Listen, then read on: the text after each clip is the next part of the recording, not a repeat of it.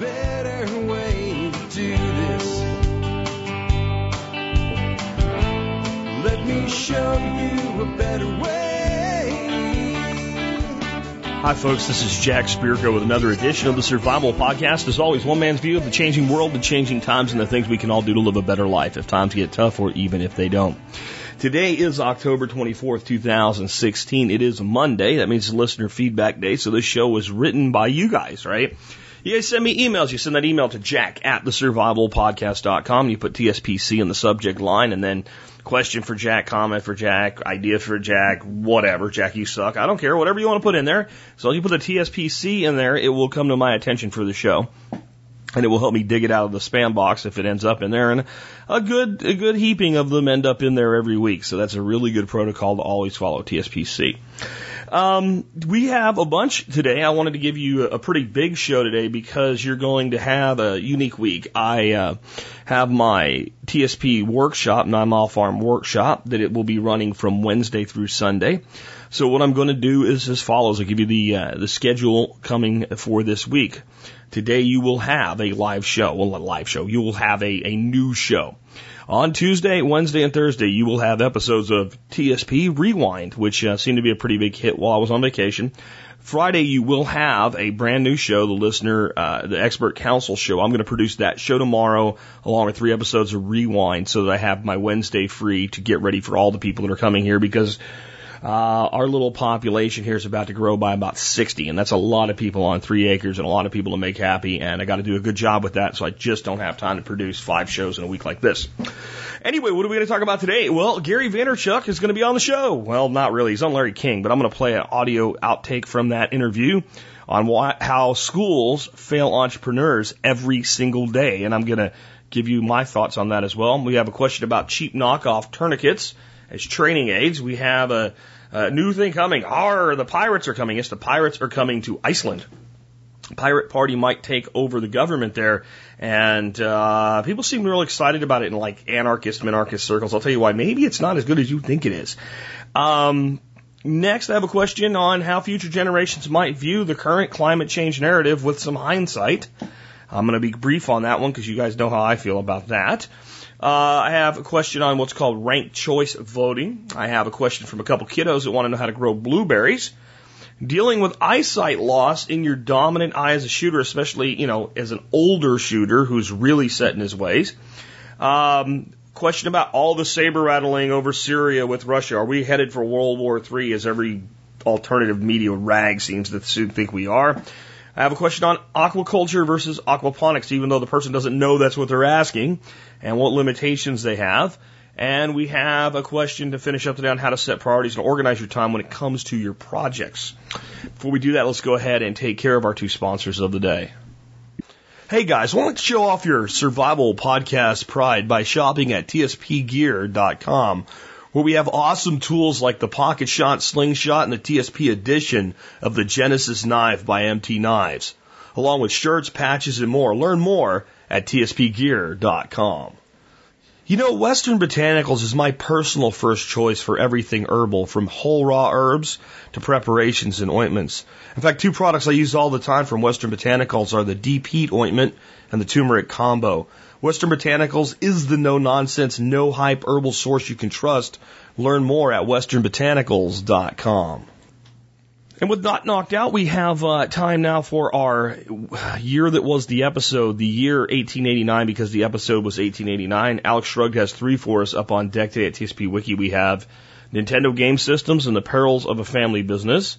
We have the Starry Night and difficulty in diagnosing mental illness. And we have Diabetes has gone to the dogs. Before I read one of those to you, though, I want to give you the bullet points from another news. Cordite Mark I is invented. This is low explosive as a smokeless substitute for gunpowder.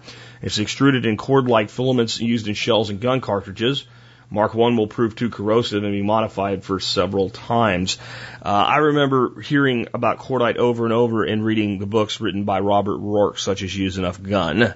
Uh, these these cords are just like stuck into the shell, like, and then you you put your bullet in and crimp it instead of measuring powder in individual grains. They were measured in strings of cordite. Uh, Mark Twain publishes a Connecticut Yankee in King Arthur's court that will be a machinist gets knocked out, wakes up in 6th century Camelot This is one of the first ever time traveling novels. The next will be H.G. Wells' The Time Machine. And Adolf Hitler is born this year, 1889. He will become the leader of the Nazi Party and use a popular eugenics movement to murder millions of Jews, gypsies, homosexuals, and handicapped. The rumor that his grandfather was a Jew is erroneous. You know, I said that um, the world that we know is beginning to take shape in our history segments today. And that's another example, Adolf Hitler. There's not a person living today that doesn't know about Adolf Hitler.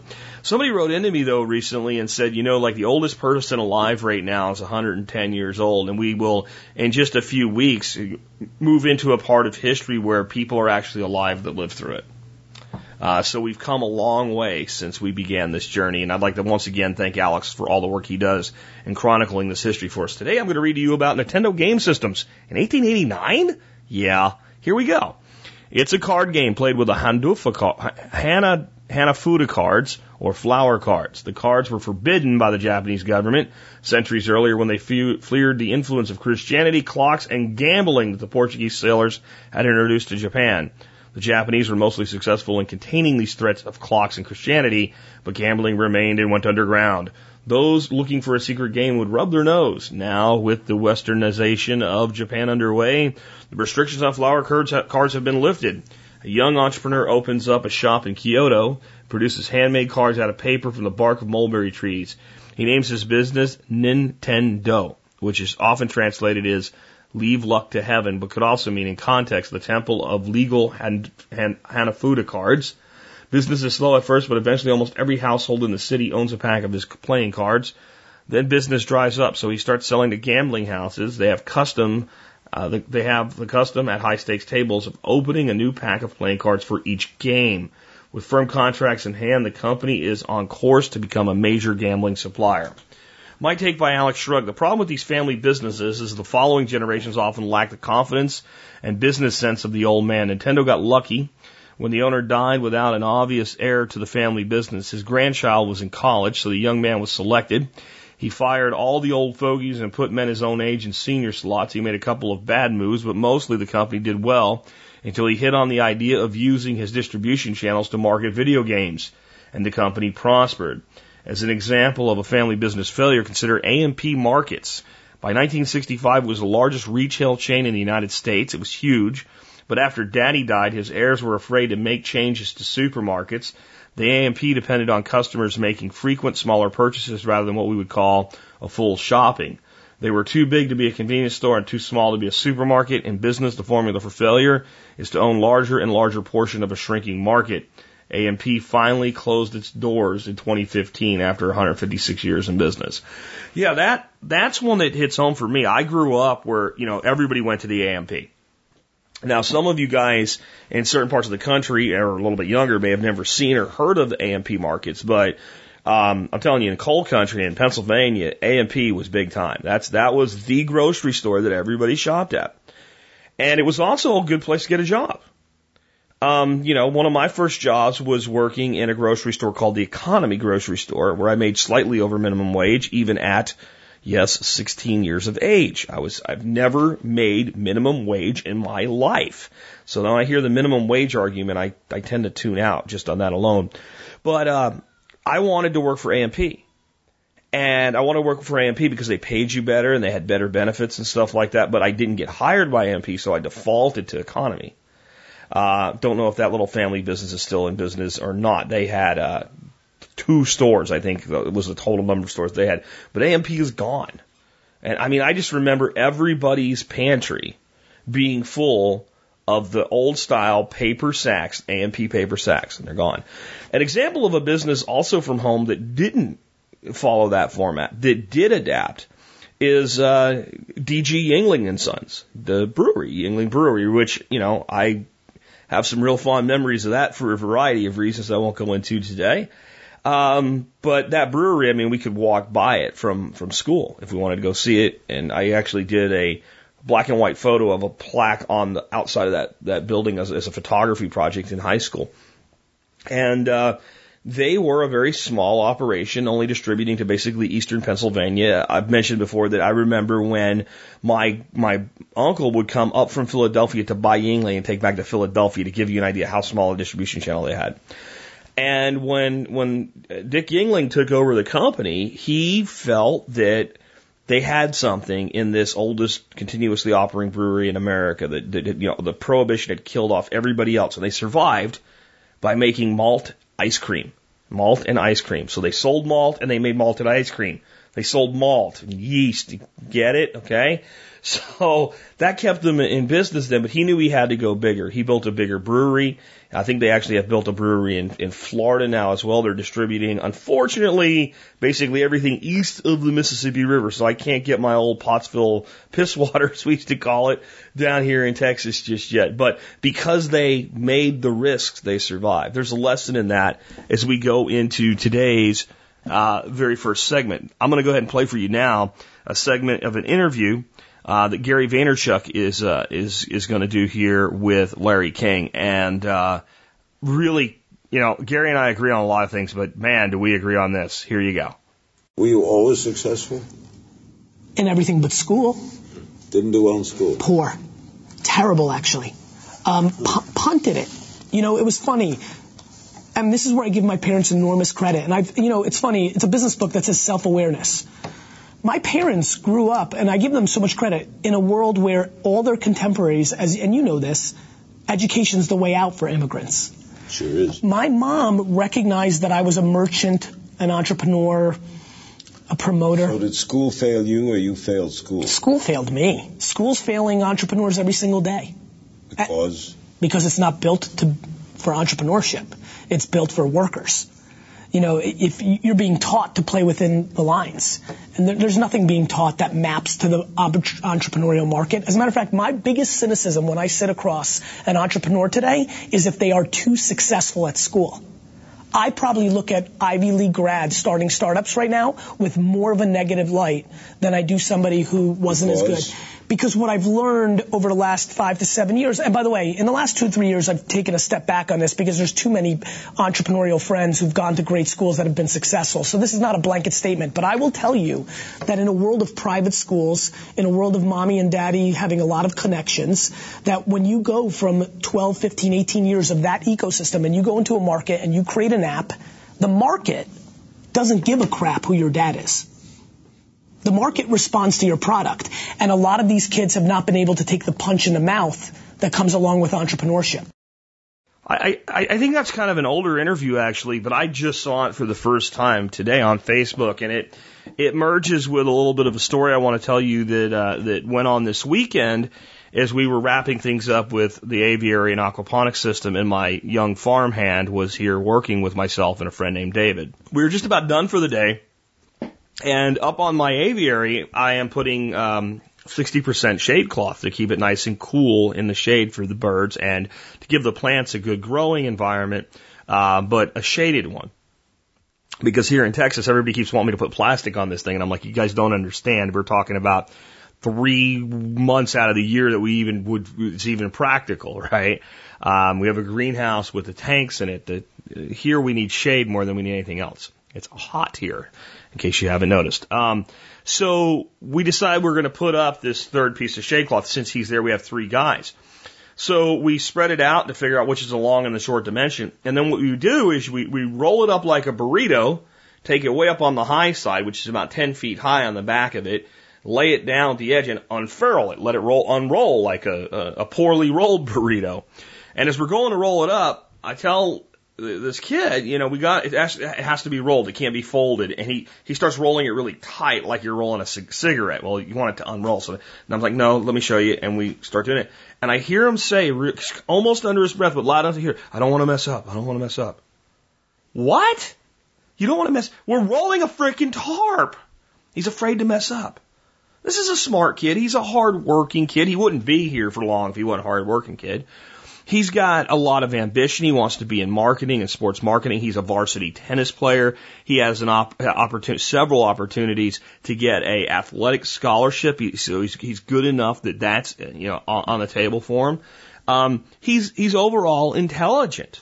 Uh, I wouldn't say he's the smartest person I've ever met or anything. He's a smart kid. And he's afraid to mess up rolling a freaking tarp. Yes, it's a shade cloth, but for all intents and purposes, it's a freaking tarp. It just has to be one that light comes through. this is what Gary Vaynerchuk is talking about. He, he really talked more about not being able to handle the punch in the mouth, but this is how you get to where you can't handle the punch in the mouth. If you're that afraid to mess up, how can you handle, you know, putting your heart and soul into a product or a service and rolling it out and it not making it right away? And if you can't handle that, how do you get through that? How do you get past that?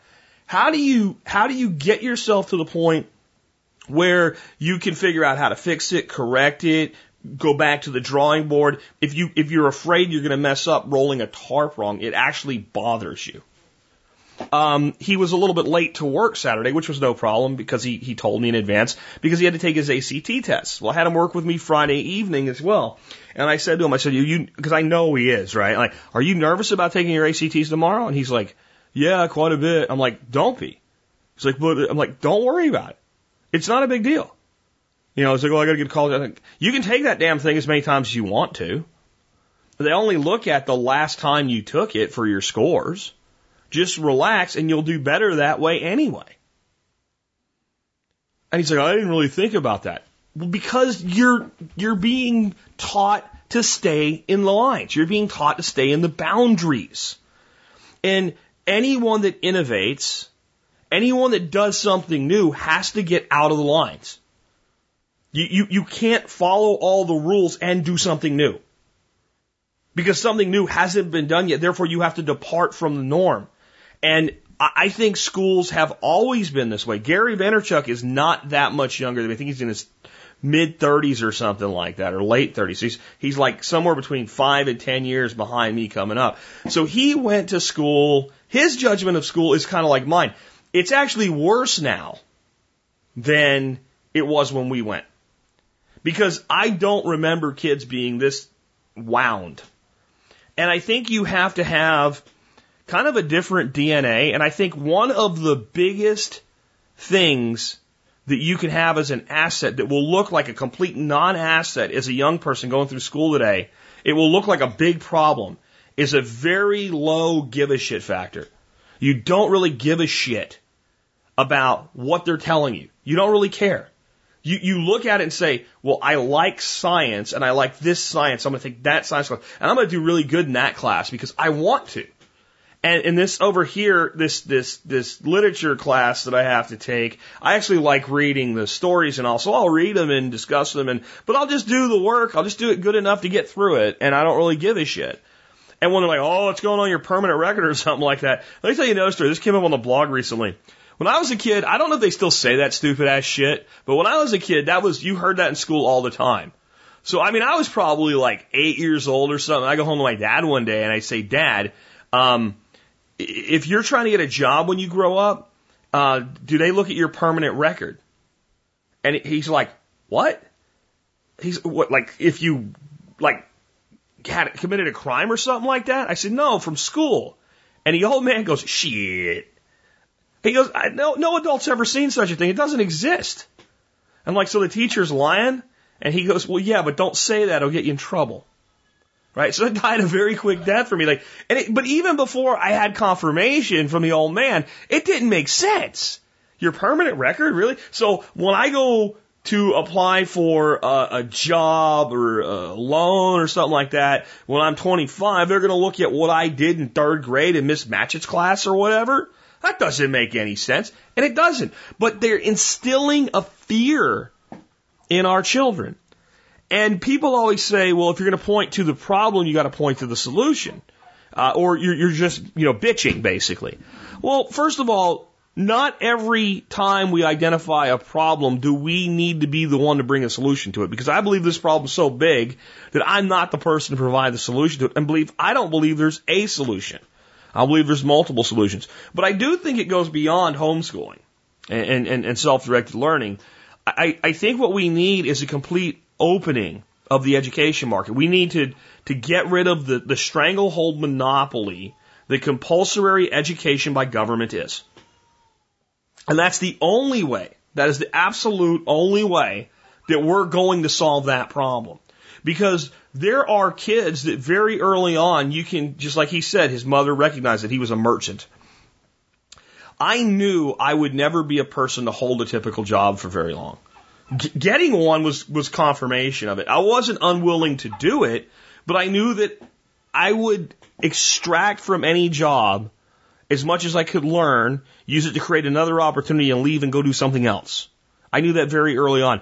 My education as a child would have been far better served to be drastically different than the person that wants to sit at a desk for 20 years. That person might have a real hard time finding that now, but at least at the time it was it was still feasible, and it it is for now.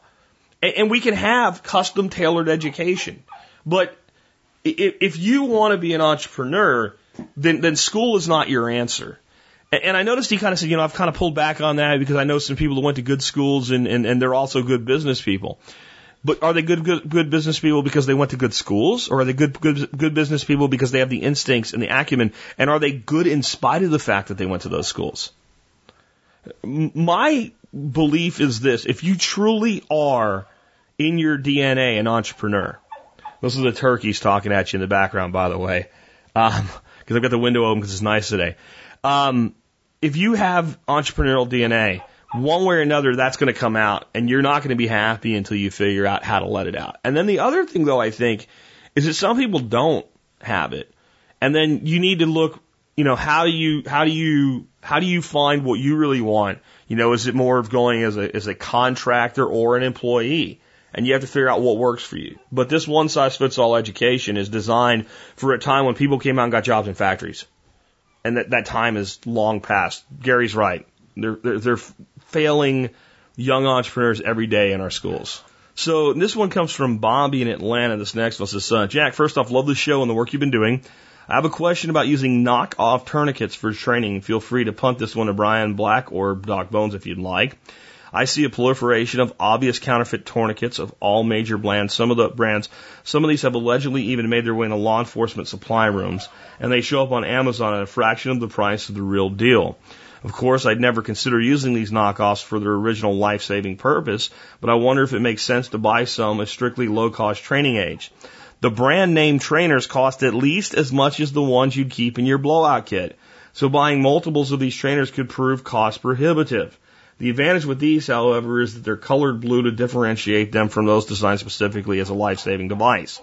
If steps were taken to differentiate the knockoffs from the real thing, by the way, uh, by way of paint, colored tape, stitching, etc., do you see a problem with using these for training? Thanks for your time, Bobby in Atlanta. As long as they're, you know, the exact same in function. I don't mean it, they do as good a job. I mean they're the exact same in function. Um, I, I've often thought the whole trainer thing, though, if you are going to pay full price, doesn't make any sense. Do, do you really think that the ones they make in blue are any different than the ones they make in black? Do, do you really think that it's a sub quality product that they're making in these trainers? And if it is, and then they're selling it for the same price, you, you get what I'm saying. Um, when I was in the army, we just used old equipment, you know. Uh, when new equipment came in, you got your, you know, new, new, uh, medic gear, old stuff that was past its, its, uh, its stated life expectancy, which is kind of stupid with a tourniquet, I admit, but that's how it is, uh, would then be regulated to training purposes. We use the same piece over and over and over and over again. So if, if you were at all concerned about, um, you know, having a training one, you could just use, if they cost the same, use a real one. Uh, and the whole differentiation thing. Um, if you have gear for training, you probably don't keep it, you know, in its original packaging, locked, sealed up, never been opened in your your your blowout kit or your other medical kits. So I, I don't. I, I kind of feel like this is one of those things where they've created a product that never needed to exist. You know, they, they really did. Like they created a, a, a, a fictitious, a, they created a, a, a solution and then inferred a problem with the solution that you might get confused. Um, I, I, I personally just don't get it. I personally just don't get the need for it. It's not like a gun, right? Where we need to have a blue gun or a red tip on a on an airsoft gun so that someone doesn't think it's a real gun and and and and, and shoot somebody because they have it, or someone doesn't get confused and think they've got the airsoft gun and then shoot somebody with a with a real gun. I mean, uh, we're talking about something you use for first aid training. I would imagine you would keep that stuff in, you know, some sort of a bag or kit for training purposes. So if it made you feel better, you know, when your, your knockoffs come in to, to put some tape on them or something, go ahead and do it. It won't, it won't hurt anything. But my only caution, my only caution here at all is the knockoff needs to be a knockoff of what you're actually going to use so that your training is realistic. Because different, different tourniquets, different bandages, et cetera, have different ways that they work. So, uh, definitely something to, uh, to, to consider. I, I, I would, I would personally buy the knockoffs for training before I pay the same price for a blue one. I mean, if I was gonna, if I was gonna insist on using, you know, the same manufacturer or whatever, I'd just buy an extra one of the valid ones. Because even though it's been used for training or whatever, if you got in a long term situation, better that than nothing. All right, let's uh, let's let's take another one. Uh, this next one, I don't know if this person gets anarchy because it says TSP article project anarchy. This is not anarchy. Um, this is uh, a new flavor of statism, uh, which all things that involve an actual central government are statism. I can see where you might take some, and as I read the article, maybe you will too. See some anarchist type things going on here. Thought you might enjoy this article about a movement in Iceland um, from the Washington Compost. Yes, the Washington Compost. I've stolen that from Michael Savage. It's one of those really good lines. Anyway, Iceland, a land of Vikings, braces for a pirate party takeover. Reykjavik, Iceland, the party that could be on the cusp of winning Iceland's national elections on Saturday, didn't exist four years ago. Its members are a collection of anarchists, hackers, libertarians, and web geeks. It sets policy through online polls and thinks government should do the same. It wants to make Iceland a Switzerland of bits, free of digital snooping, and has offered Edward Snowden a new place to call home. And then there's the name. In the land of the Vikings, the pirate party may soon be king. Uh, the rise of the pirates and radical fringe to focal point in Icelandic politi- politics has astonished even the party's founder, a poet, web programmer, and former WikiLeaks activist. No way, said 49 year old uh, BJ, uh, when asked whether she could have envisioned her party growing uh, the country so soon after its launch. But this, after all, is 2016, and to string and add to and to a string of electoral impossibilities that suddenly became reality, including Britain voting for Brexit and Donald Trump winning the Republican nomination. The world may soon add the pirate party-led government to Europe. Victory for the private party may not mean much in isolation. This exceptionally scenic, lava-strewn rock just beyond the Arctic Circle has a population less than half of Washington, D.C., with no army and an economy rooted in tourism and fishing. But a pirate party win would offer vivid illustration of how far Europeans are willing to go in their rejection of the political mainstream, adding to a string of insurgent triumphs uh, emanating from both far left and far right. Um, you can read the rest of the article if you want to. I'll have a link in the show notes for you. But I, I want to kind of point something out here. This all sounds great. Okay. Setting policy through online polls. Well, gee, what could go wrong with that? Right now, maybe it will be successful. But the, the problem with government, any government, is that it seeks to control what other individuals do. And what you're talking about is, is, is moving to more of a direct democracy, a direct democracy. So that if you have a majority that wants something, damn the minority. And you have to really trust in people to do that. Now, I'll tell you why it may work, because I think this would be a freaking disaster in the United States. If we just did shit based on polls in this country, oh my God, the, the country would burn to the ground in less than a decade. Iceland, on the other hand, is well educated. They have a very tiny police force, even relative to their population, because they, in general, don't have a lot of crime. People don't cause a lot of shit. Um, it is a small nation, and but it's it's very small town like everywhere. People know each other. People know if someone's a bad person, and they they you know they deal with that. Um, they have a culture of cooperation. They they they think in in the in, in the lines of cooperation. So it may work there. You have to have a very educated, and they do, uh, and very sane, and they do, society that has very specific common objectives. Make things better for everyone without stepping on people, which they more or less do. There are certain things I don't like about Iceland, like, oh, I don't know their gun policy, but other than that, it's not a bad place to live. Don't have a tremendous amount of resources, but with a small population, the tourism that they have is sufficient to provide for many of the programs. Because imagine this online poll. Should everybody get free money this month? Yes. Right? I mean, there's, there is a way to use this type of technology to make society better, but I think it has to come along with your ability to not be part of something. To choose, you know, there, there's basic common sense laws and understand that a law doesn't have to be written in a code to be valid. All right. Like there are laws of being a human being right? And to make it abundantly clear, I'll start out with a simple one. If you want to be a successful human being, you don't jump off a cliff. See, that's a law.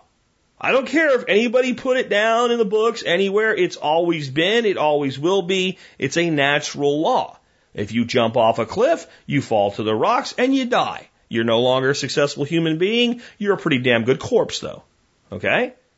So another law of being a human being if you want to be a successful human being, is you don't kill innocent people. Now, that's been written down in many religious laws and many governmental laws. But it's a law whether it's written down there or not. Go to a tribal society where they have no written law, where they have no elected government, where they have kind of the, the shamanic type society and they have a tribal type society. No one there that goes around killing innocent people is tolerated for very long for they're strung up or, or, or eliminated in some way, shape, or form. Why? Why? Because human beings naturally recognize that's a dangerous person that cannot be permitted to continue. You don't remain successful as a human being if you steal. Now, in our sick, twisted society, we've legalized stealing in many ways. Federal Reserve steals from us every time they print a dollar. But in general, if you have, again, you go to a tribal society and, and find out what happens to thieves. Now, there doesn't have to be a written law for that to be a law. So overall, in a society where people can choose who they accept as their leader, if they accept anybody at all, you still have these basic rules, these basic laws, and there are ways to mediate and, and find solutions within the private sector that would actually be far more just, far more fair, and far more practical and far more functional because the best ones would rise to the top. But in something like this, where people just say, well, most people want, I can get really dark really fast. I can get really dark really fast. Because you're making the 30, 40% of people that don't want to go along for the ride, which is what government does all the time. That's what government does all the time. So I like what they say they want to do. I just wonder what happens when the winds of opinion change and you're running a government based on an online poll. But I guess the, the devil's advocate in me says, could it be any worse than what governments do already? Maybe. Maybe it could, because I'll tell you one thing about Congress clowns. They at least have their own self-interest in mind. You might think that's a bad thing, but it's a good thing because they know if the country burns, they're going to burn too. They're going to burn too. Where if you just have the ability to sway public opinion on something be sufficient, I, I think you can get into some really bad situations there unless you have a very just, educated society with common goals. Iceland may be able to pull this off. I don't think the United States of America could. Love to hear your thoughts on that. This next one, I promise, I'm going to go quick on. Um, I, I, I don't talk about climate change much anymore. I've made my opinions known long ago. Uh, that I just think the entire thing, when it comes from the, the, the standpoint of AGW caused by CO2 is the, is one of the greatest scams ever committed on human beings. That doesn't mean I'm for poisoning the earth. It doesn't mean I'm not a, a raving environmentalist. It's like I, I, I look at chemistry and go, this doesn't work. This doesn't work. CO2 doesn't work the way they tell you it does. It's been known for over a hundred years. uh, that, that, that CO2 can only reflect certain wavelengths of UV light and it has a saturation point and that was reached long ago. And it, the, the, the actual theory now is, well, more CO2 creates more humidity, which you can't produce documentation that shows that. So anyway, I think climate change is a scam. I don't think that that means we should just drill for oil and burn the shit out of it though. I do think there are many compelling reasons to find other solutions to things like fossil fuels as quickly as we possibly can uh, that there are real, true pollution issues. Okay, just so you know where I stand if you've never heard me talk about it before. Don't debate me because I'm going to give you a book to read, and until you read that book, I will not bother to talk to you about it at all because you're coming from an uninformed position if you're on the other side of this. Um, so he says, Hey Jack, I stopped. I, I, Jack, I have a question about climate, the climate change narrative. I stopped by my parents' house this week to visit. The TV was on Nat Geo Wild, and I noticed a commercial with Leonardo DiCaprio doing some kind of documentary on climate change. I couldn't help but think of how doctors used to prescribe specific cigarette brands for respiratory issues and how we look back on that today as being completely ridiculous. My question is, do you think society will eventually look back on the climate change narrative as something equally ridiculous? If so, how long do you see it before this nonsense loses its strangled hold on the minds of Americans? Thanks for all you do, Jack. Keep up the good work. Sharon from northern Utah. Well, how long do religions usually last once they get a bunch of followers? You know, like if you have a religion with like 10 people in it, it doesn't last long. But once you have a religion with a couple million people part of it, a religion lasts sometimes forever. At least as far as we know, right?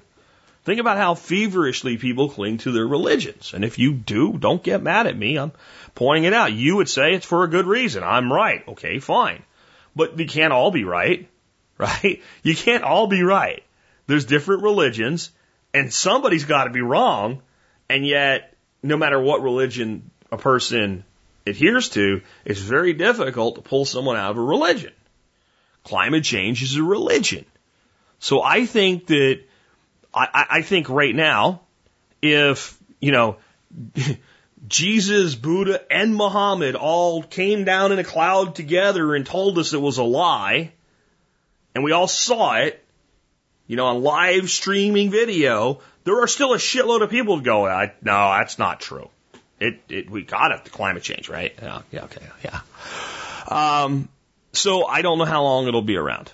I don't. I know that they have a perfect system, right? So if we don't do anything and it gets a, a, a point of a degree warmer in a warming trend, they say, see, look, if they do something, and the problem begins to look like because the temperatures drop a little bit, they see it's working. If they do shit and it doesn't do anything, it's it stays the same as it is. They say we're not doing enough yet, right? When it does get colder, they they stop calling global warming and start calling climate change, right? And and then they they come out with shit recently. I saw it's too late. It's all over. Enjoy the enjoy enjoy the earth while it's left, or something like that. I read this stupid ass article. It's it, it's it's it's mind numbing.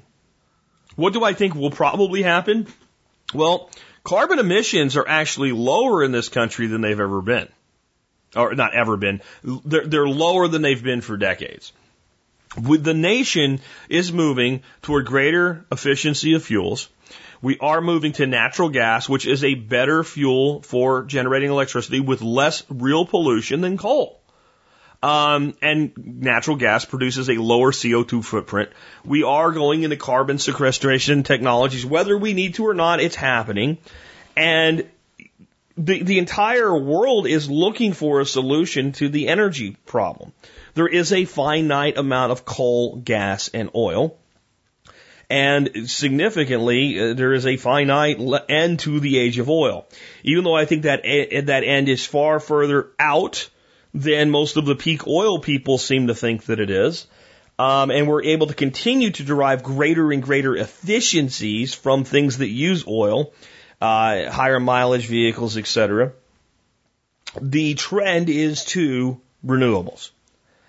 So, what will happen is the Earth will probably come through its warming cycle. It already seems like it's heading into a cooling cycle. This trend will continue. The cooling cycle will continue. And all of the people behind this shit will go, see, it works. And I think you're looking at another generation at least another generation at least. And if we move into this technological marvel that the that society seems to crave, and the problem goes away, right? Or you know the perceived problem goes away, then what we have then is we'll see it worked, right? And then future generations will look back and say they were heroes. They they they made the right shift. But the reasons for the shift are so much bigger than climate change. It's better for a thousand reasons. You could take climate change and get rid of it. Here's the danger the environmentalist groups have right now. I think many of them are beginning to realize their own bullshit is bullshit. I think most people that have been spouting this narrative for 20 years now are not liars. They are believers. Okay? The guy that's in a different religion than you that says you're wrong and he's right, he's not a liar, he's a believer. That's why this is a religion. But they are afraid now that if that comes out, the entire environmentalist movement will be seriously damaged. And I've been saying this for two decades. That's the greatest danger. You are pushing people that were environmentally conscious people that want less pollution. They want tighter controls against pollution. They actually want to fix the real problem, the pollution problem, the deforestation problem, the depletion of the aquifer problem, the de- desertification problem, the runoff problems. Where we have all of these chemicals running into our rivers, running into our ocean. They want to fix all this shit. And you're repelling them. The word environmentalism has become synonymous with global warming. And the real danger that we have is more and more people turning their back on environmentalism as a whole because of the lie of global warming. No one thing has done more damage to the environmental movement in the last 50 years than the climate change scam. There is more pollution because of it than there would be without it.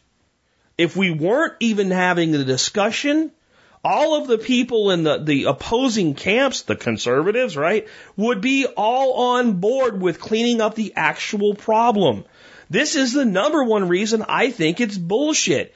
If you want to make the case that oil is a problem, there are a hundred ways that you can look at that nobody disagrees with. That nobody disagrees with. So you pick the one thing that half the people disagree with to make your case with. Who does that? Hmm, I don't know. Might it be government? Okay? That's what it's all about, guys. That's what it's all about. Anyway, um, let's take another one. Um, this is an interesting question. It's a, it's a proposal that I've heard before. Uh, when it comes to voting, I'd say it's the bargaining phase yet again and, and a different coat of paint on it. Uh, but this is from Don in Maine. He says, Hi, Jack. Here in Maine, we are voting whether or not to switch to ranked choice voting for elections. What's your opinion of ranked choice voting? What are the pros and cons of this system? Thanks, Don. Okay, so Don, let, us talk about what ranked choice voting is for people who've never heard of it.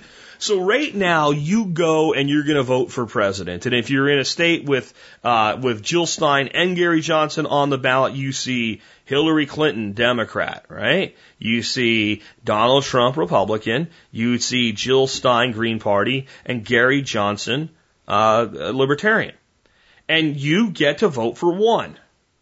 You pick Trump. You pick Clinton. You pick Gary Johnson. You pick Jill Stein. That's it, right? With ranked choice voting, what you would say is, well, I'll don't think I'm speaking for myself here because I'm not supporting any of these people, okay? But you would say, well, my number one choice, I'm going to go a typical voter that would normally vote Republican. My first choice is Donald Trump. You write a one in there, right? Or you put one in the computer screen or whatever. You say, okay, well, now my second choice. Well, it's not Hillary, right? If you're a Trump supporter, you probably lock her up, right? I'm not saying I'd cry if I saw that happen. These look at, okay, well, Gary Johnson and Jill Stein.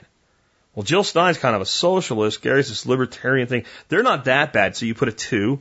And you go, well, I, I got to fill the ballot out, right? So, okay, then I got Hillary Clinton and Jill Stein. Well, Hillary Clinton's a lying bitch, so I don't even know who this Jill Stein chick is, so I'll give her a three and Hillary a four. And someone that goes in and votes for Hillary Clinton would then say, well, Hillary gets a one. I don't want Trump. Hmm. Jill Stein, two. Gary Johnson, three. Donald Trump, four. And some people might flip that around and say, okay, well, Hillary won, Gary Johnson two, Jill Stein three, Donald Trump four. And everybody might have a different way they would work that out. So then what happens if no one gets 50% of the votes? Okay. No one gets 50% of the votes.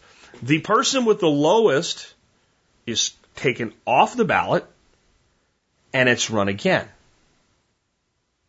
And then until, and then, okay, you do it again. If no one has 50% of the vote, then you take that person off of the, the, the ballot and you run it again. And whoever gets 50% of the vote in the final vote or more wins the election. Sounds good, but in practice, do you know what happens? Your two dominant parties will always be the parties that still win. It's not going to change the outcome of an election because if, here's what they're trying to say. There's a whole lot of people that aren't thrilled this time around, but they feel like I've got to vote for one or the other. Okay? I've got to vote for Hillary or I've got to vote for Trump.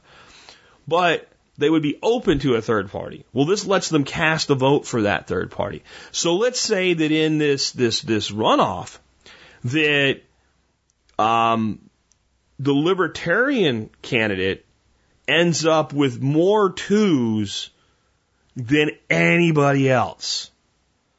When the next election ran, that person would be seen as a much more valid candidate.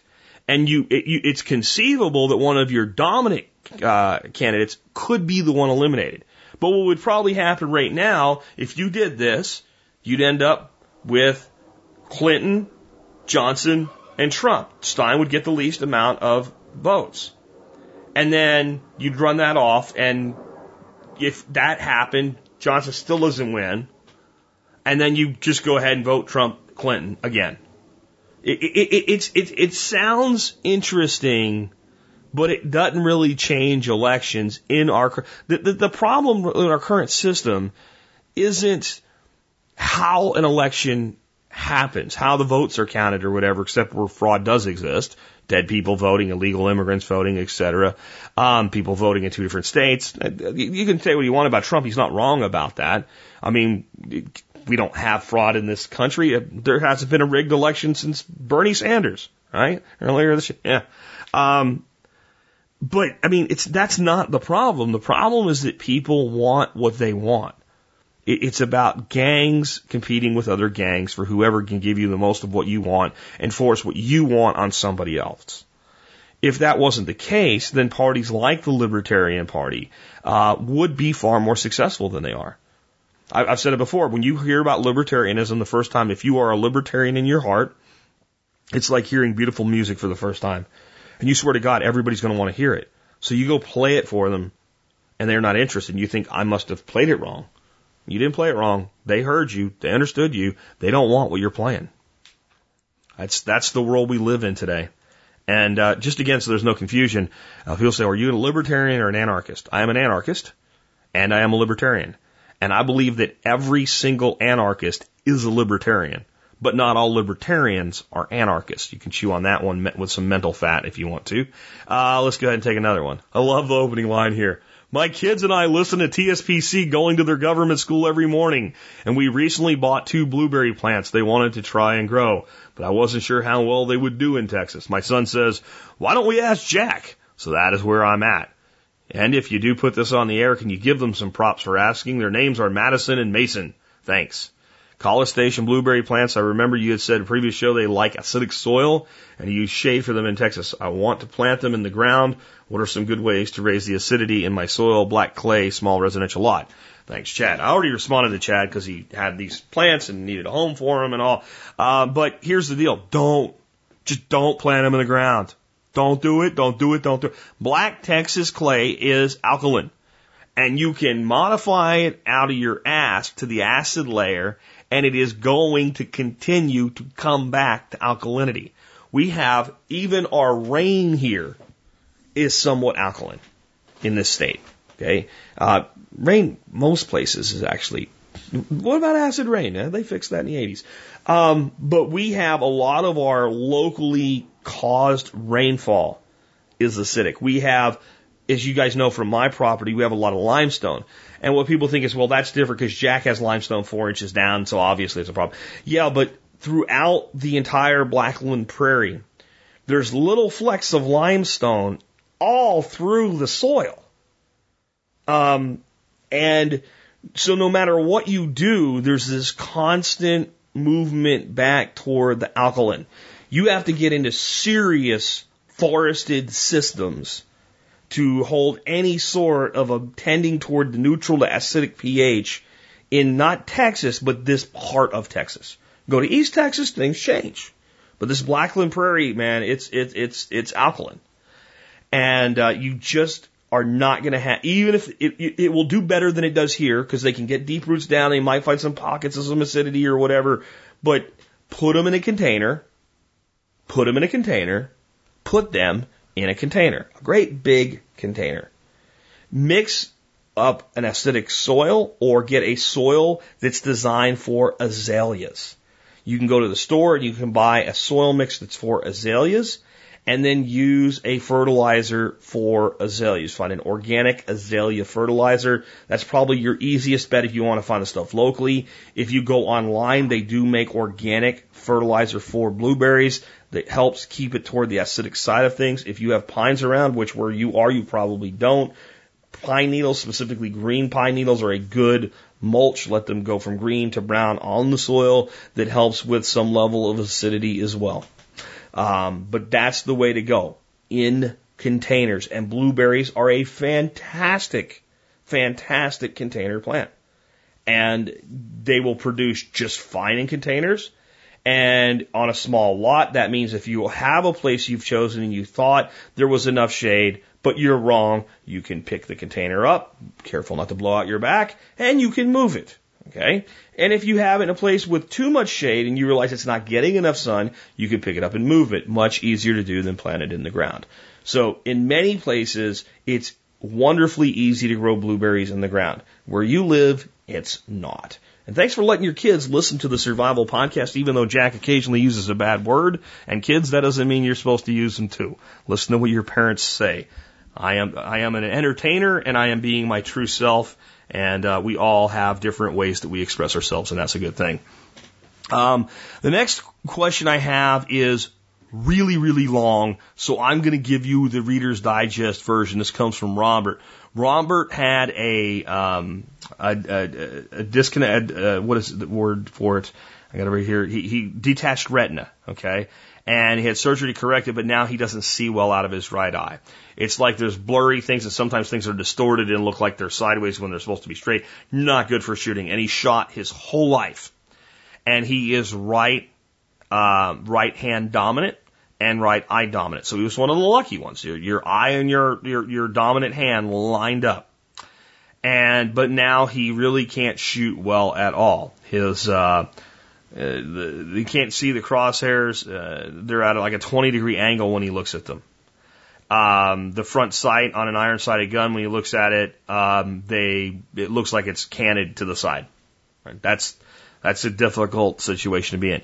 Pretty good vision in his left eye. Shoot a handgun fine because he can shoot with his right hand and his left eye. You can do that with a handgun, right? If you can't do it with a rifle.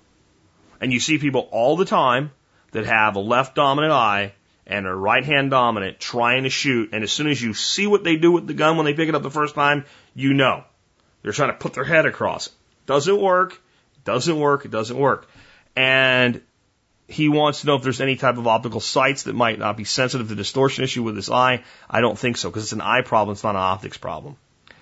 And um, so I'm going to give you the answer you know, Robert. You're not going to like it. You have to do the same thing that anybody does when they have a dominant eye and an off dominant hand. You have to shoot with the dominant eye and you have to learn to shoot left handed. That's it. There's no magic here. I'm sorry. And that might seem like it sucks and that might seem harsh and whatever, but it's no different. It's no different than any shooter that faces this problem other than you're an older guy like me. You're stuck in your ways. You've been doing it your whole life. You're a good shot. You're always going to judge your performance now based on what you used to be able to do. And you got to not do that. You got to develop proficiency. I, would tell you one of the ways that you can enhance this and speed it up is through childhood games using your left hand and teaching yourself coordination with your left hand. Play jacks with your left hand. Um, get a can full of rocks, put a can in the distance, something you could easily hit with your right hand, and toss rocks at a can with your left hand. Get a punching bag, punch left handed. Teach your body to use your left arm with greater coordination. You know, put a bunch of change on the ground and as fast as you can pick all the pennies up with your left hand. Do things that were easy with your right hand but difficult with your left and develop the left hand's dexterity. And your mind, even at your age, will begin to rewrite some of its programming to depend more on your left hand. It'll make it easier to shoot left handed. He also asks about small game and hunting out to 250 yards. Uh, what gun I would recommend, how ambidextrous are AR, centerfire pump actions, etc. I, I mean, Robert, I would look at it this way: it's time to hand down the right-handed guns, and you probably are better off buying something like a 223 uh, and, and buy a good left-handed bolt.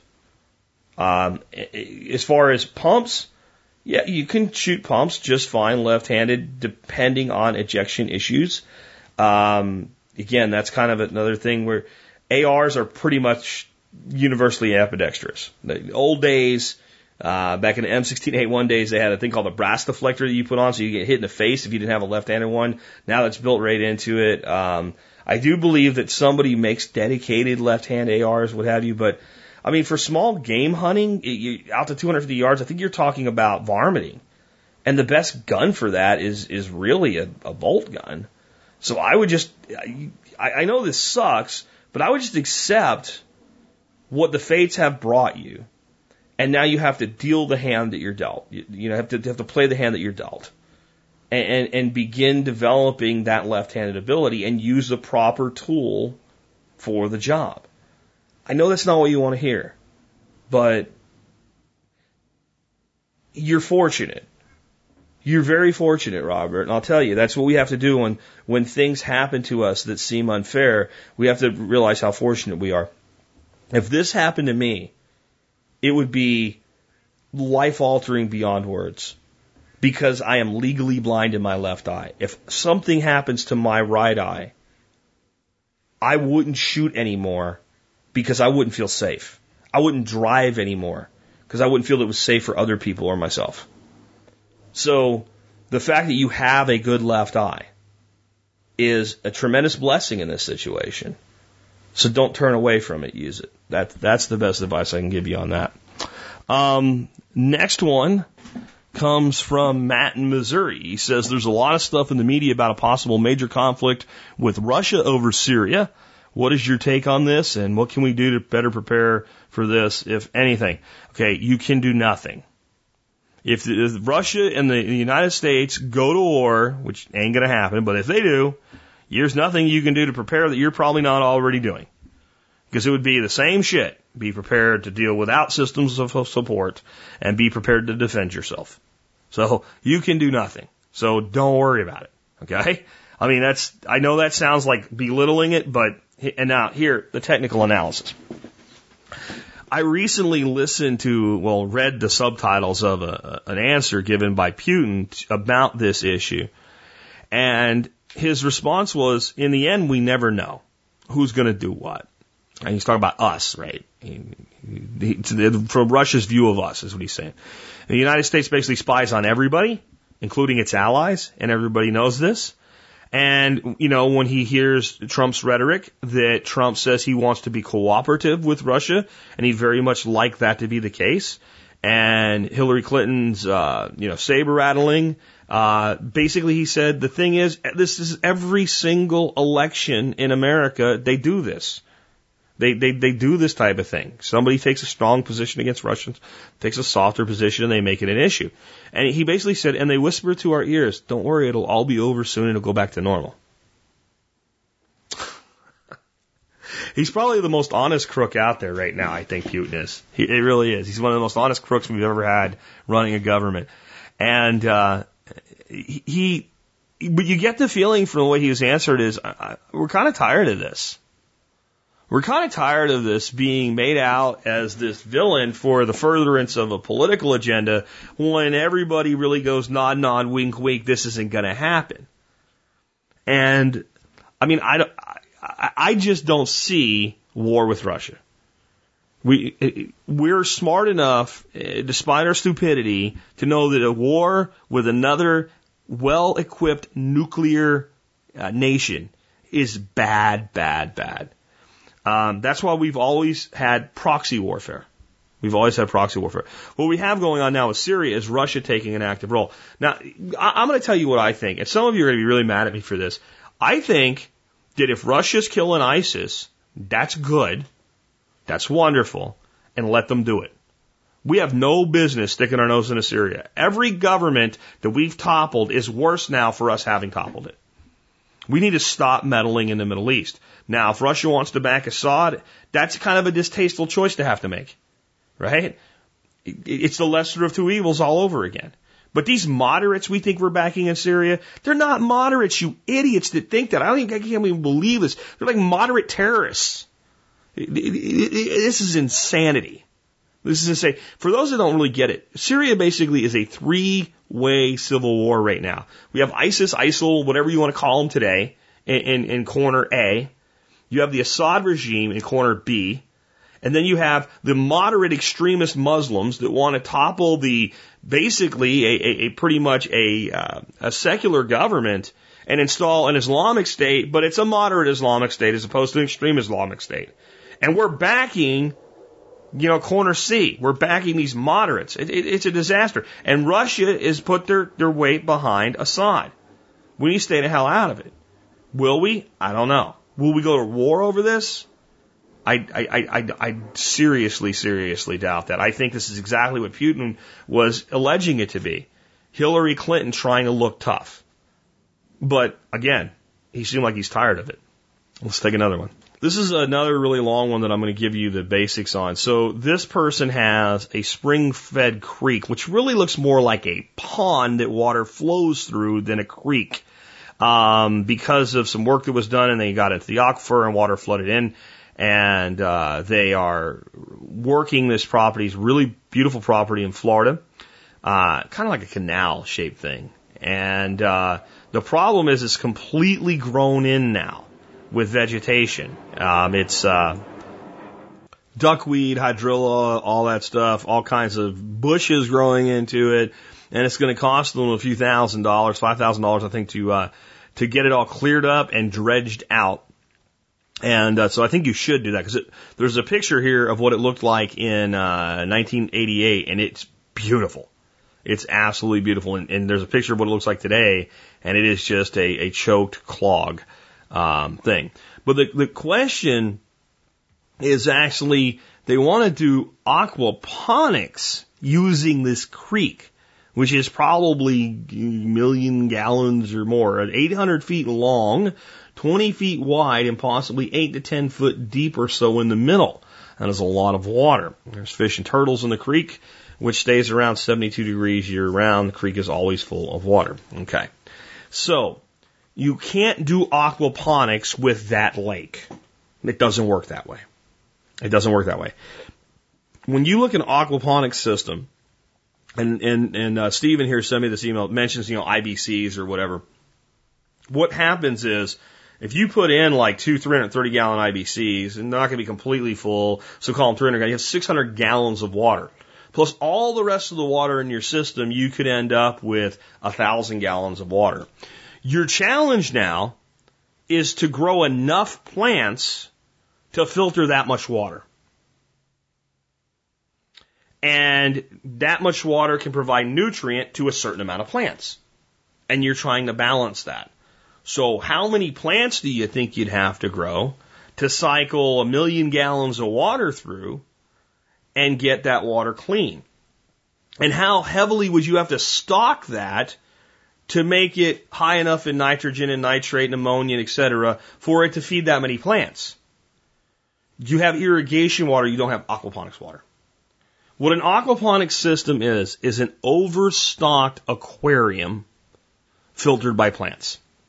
And you can't replicate that with this. What you want to do here, what you, you're going to want to do after you hear this, is aquaculture.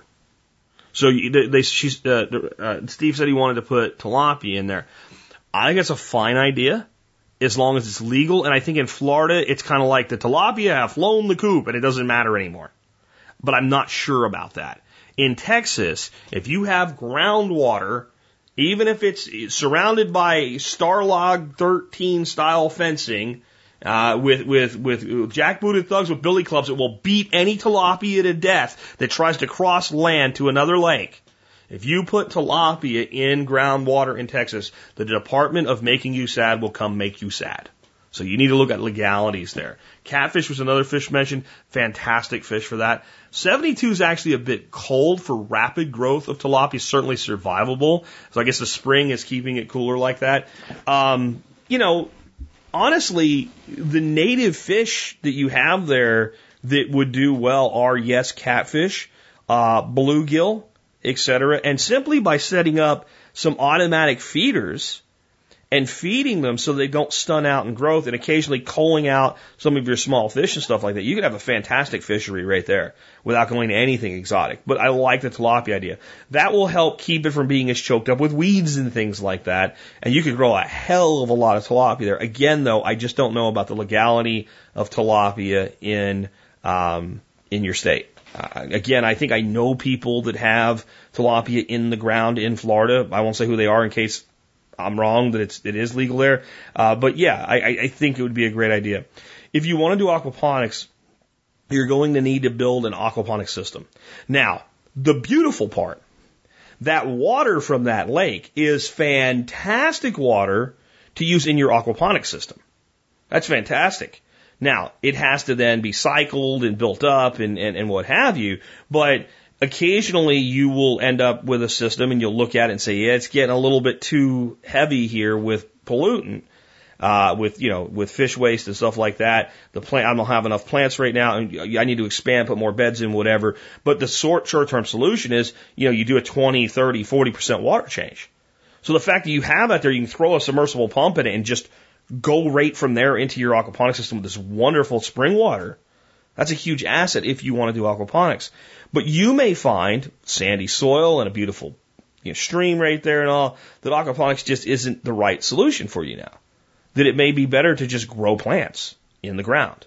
Now, a thing you could do, pretty cool thing, you could put an on-demand submersible pump into that creek lake, whatever it is, and you could build wicking beds on float valves, and whenever the water in those wicking beds drops, the pump will kick on and bring the water back up, and you have an unending supply there. So you could you could stack like 800 feet of wicking beds and have a pretty cool farm that's all irrigated by that pond in a very very efficient way, and it could all be done with a single pump.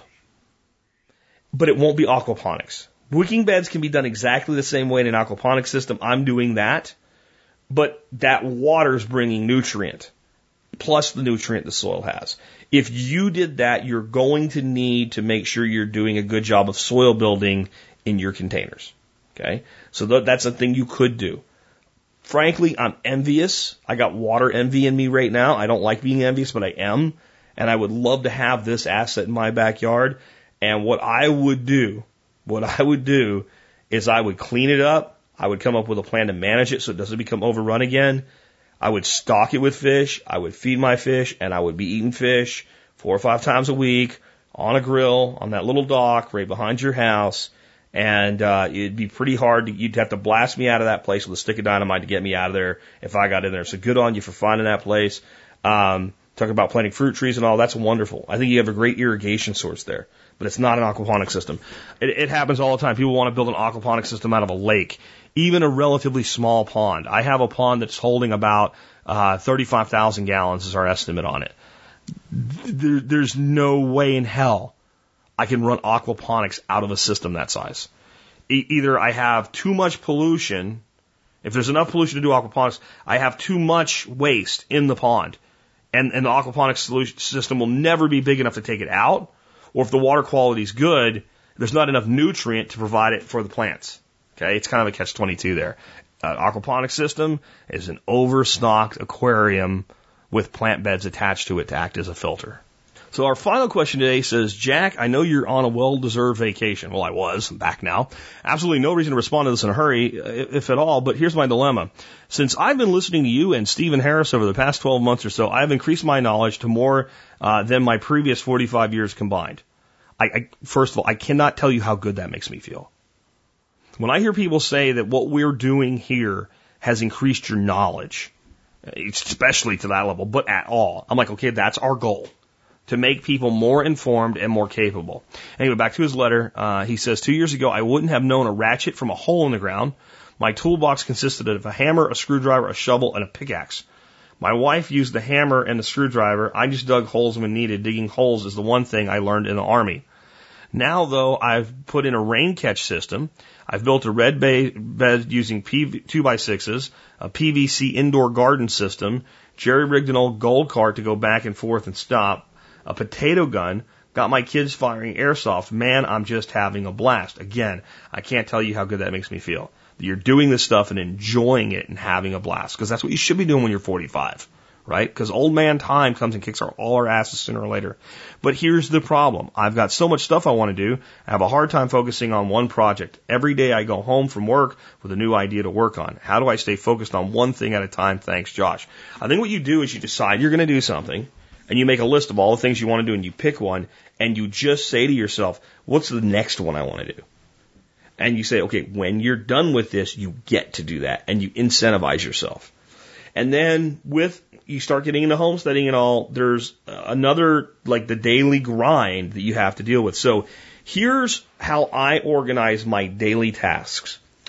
The first stuff I do is the things that if I don't do them, something is going to die.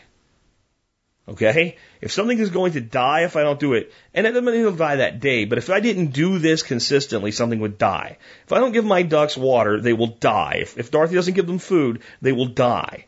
If we don't let them out of their pen to graze, they will become an infected, nasty holding area because too much waste in it. They will get sick and they will die.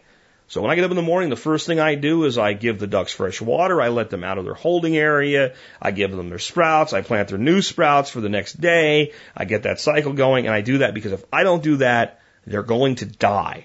So it makes it a really easy thing that goes on the top of the list. Then the next thing that I do are things where things need to be done. And then I do the things that I want to do. Now, a lot of times what you end up with is a list of shit that you need to get done in a day. Five or ten things that you need to do. They, they have to be done because if you don't do them, there's going to be problems or something's going to die. And usually there's one or two that you really do not want to do. So once you do the things that are necessary so something doesn't die, the very next thing you do is the thing you least want to do. The job you least want to do. I had the other day one of the things on my many things to do to be ready for this thing change the starter motor, the fuel filter, and the air filter in the tractor. Okay? You might think, well, Jack was a mechanic. Yes, I was. W-A-S, past tense. Um, so that I would, you know, I knew how to do it. I didn't want to do it, so I did it first. Because what happens is if you do the things you don't want to first, then all you're left with is the things you don't want to do.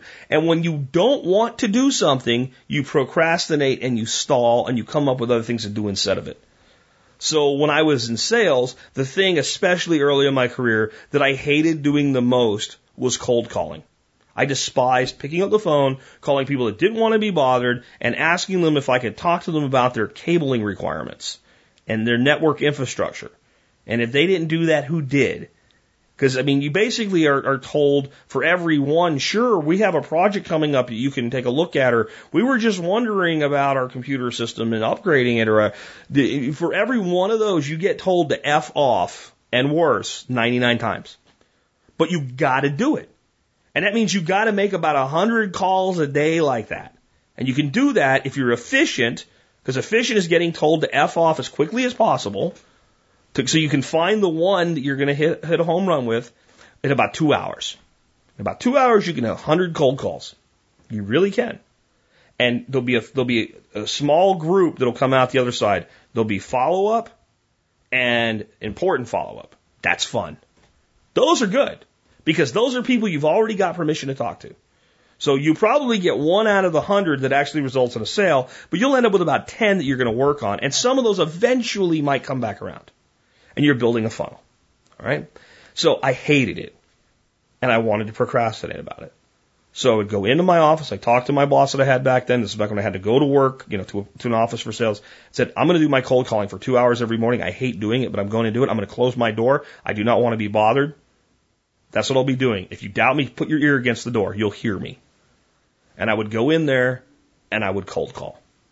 I would cold call for two hours. Then the rest of my day was takeoffs, meeting with clubs. That was all fun.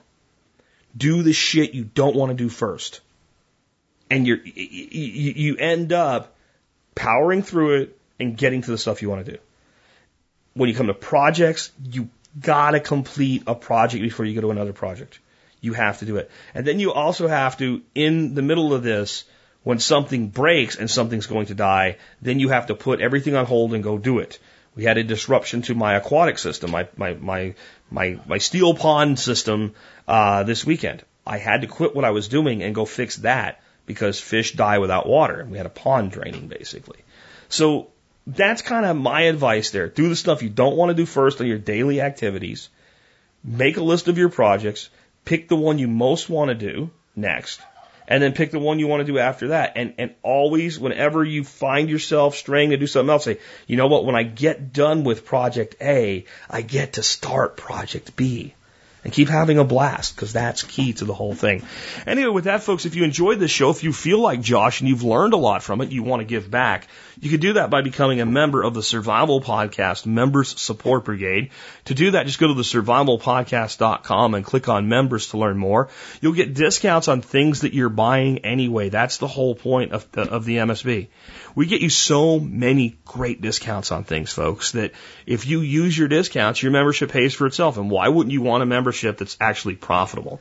I've heard from many people that say, I make a couple hundred bucks a year by using MSB benefits. So man, if you are not part of the brigade yet, consider becoming one. And I have landed the partner that I've been working on that I've been like, I'm so close. They have said yes, they have committed. They are now in the technology hurdle of figuring out, well, how exactly do we install a discount code on our software?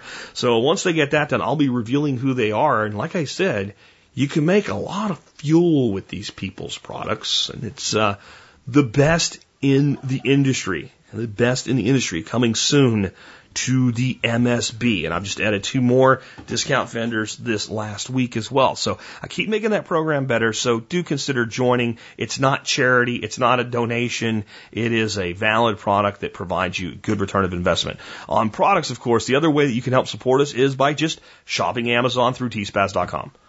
Just, I'm going to go to Amazon and buy something today. Jack did a good job on the show. I'm going to reward him. I'm going to go tspaz.com, click a link, go to Amazon, buy my stuff. Go buy your, like I said, somebody bought a Darth Vader costume last week, right? Doesn't matter. Doesn't matter what it is, we get paid for it. But every day I also bring you a product. This one that I have for you today came to me from a listener. This is the Optium Bluetooth FM transmitter. This is for people like me that have old ass trucks that aren't like my new ass 4Runner. So a couple of years ago, Dorothy and I went out and got a brand new Toyota 4Runner, and it was my first like high tech car, like with all the technology in it. Get in the car, link your phone to it, push a button on the steering wheel, make a phone call. It's on the stereo speakers. You can hear everything. It's great. Hang the phone up, kick on your playlist. Uh, I was like, I don't need this crap. We get in the car. I'm like, I love this. Okay. Um, I my stereo in my 2005 Ford F350, it doesn't even have a port where I can like plug a phone into it, right? So I've always been on this idea that one day I'm going to go to Best Buy or whatever, pick out a decent stereo that at least has, you know, a, a, a smart phone port on it where I can actually play my phone on my radio. I don't really care if I talk on it, but here's the thing. I don't drive that truck much anymore. I got that truck. It had like 80,000 miles on it. It has like 130,000 miles on it. I think two years ago it had 120,000. So I'm driving about 5,000 miles a year now. Um, And I just can't justify a few hundred dollars in a stereo for a truck that I don't drive that much. And my biggest drives in it are from here to the materials place and back. It's a total of 15 minutes in the vehicle. So I, I get this thing and I'm like, oh, this would work because I had one of those little modulator things before. That's kind of one of the things this does where you can play your phone on the radio and it never really worked. This thing works perfectly. And it does so much more. You can, you plug this thing into your, your cigarette plug and it's got a USB charging port right there. And then the device comes up on a little flexible thing, right? So you don't lose the ability to charge your phone. So you can plug your phone into that and charge it but then you can hook your Bluetooth on your phone up to this thing. You can make phone calls using it. You just decide on one band and FM and you set the radio to that and it works that way.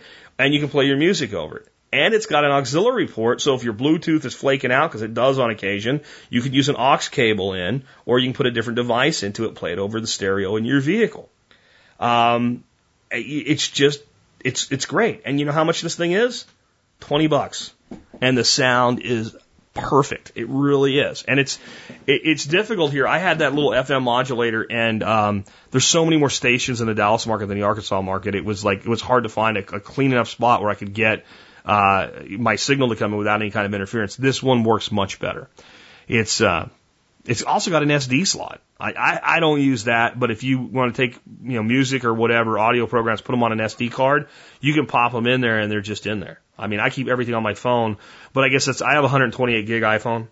Uh, I got the like most space I could get at the time, and uh, so I have lots of space. Some of you guys, you know, 16 gig phone or whatever, you might want to use that SD slot. That's awesome too. Anyway, TSP item of the day available at tspaz.com, and all of your Amazon shopping benefits us as long as you use tspaz.com to do your shopping on Amazon. And we really appreciate it, guys. A lot of you have been doing that, and, and I, I can't tell you how, how good it feels to know that I have your support in that way, because the more we can do that way, the more we can do for you guys.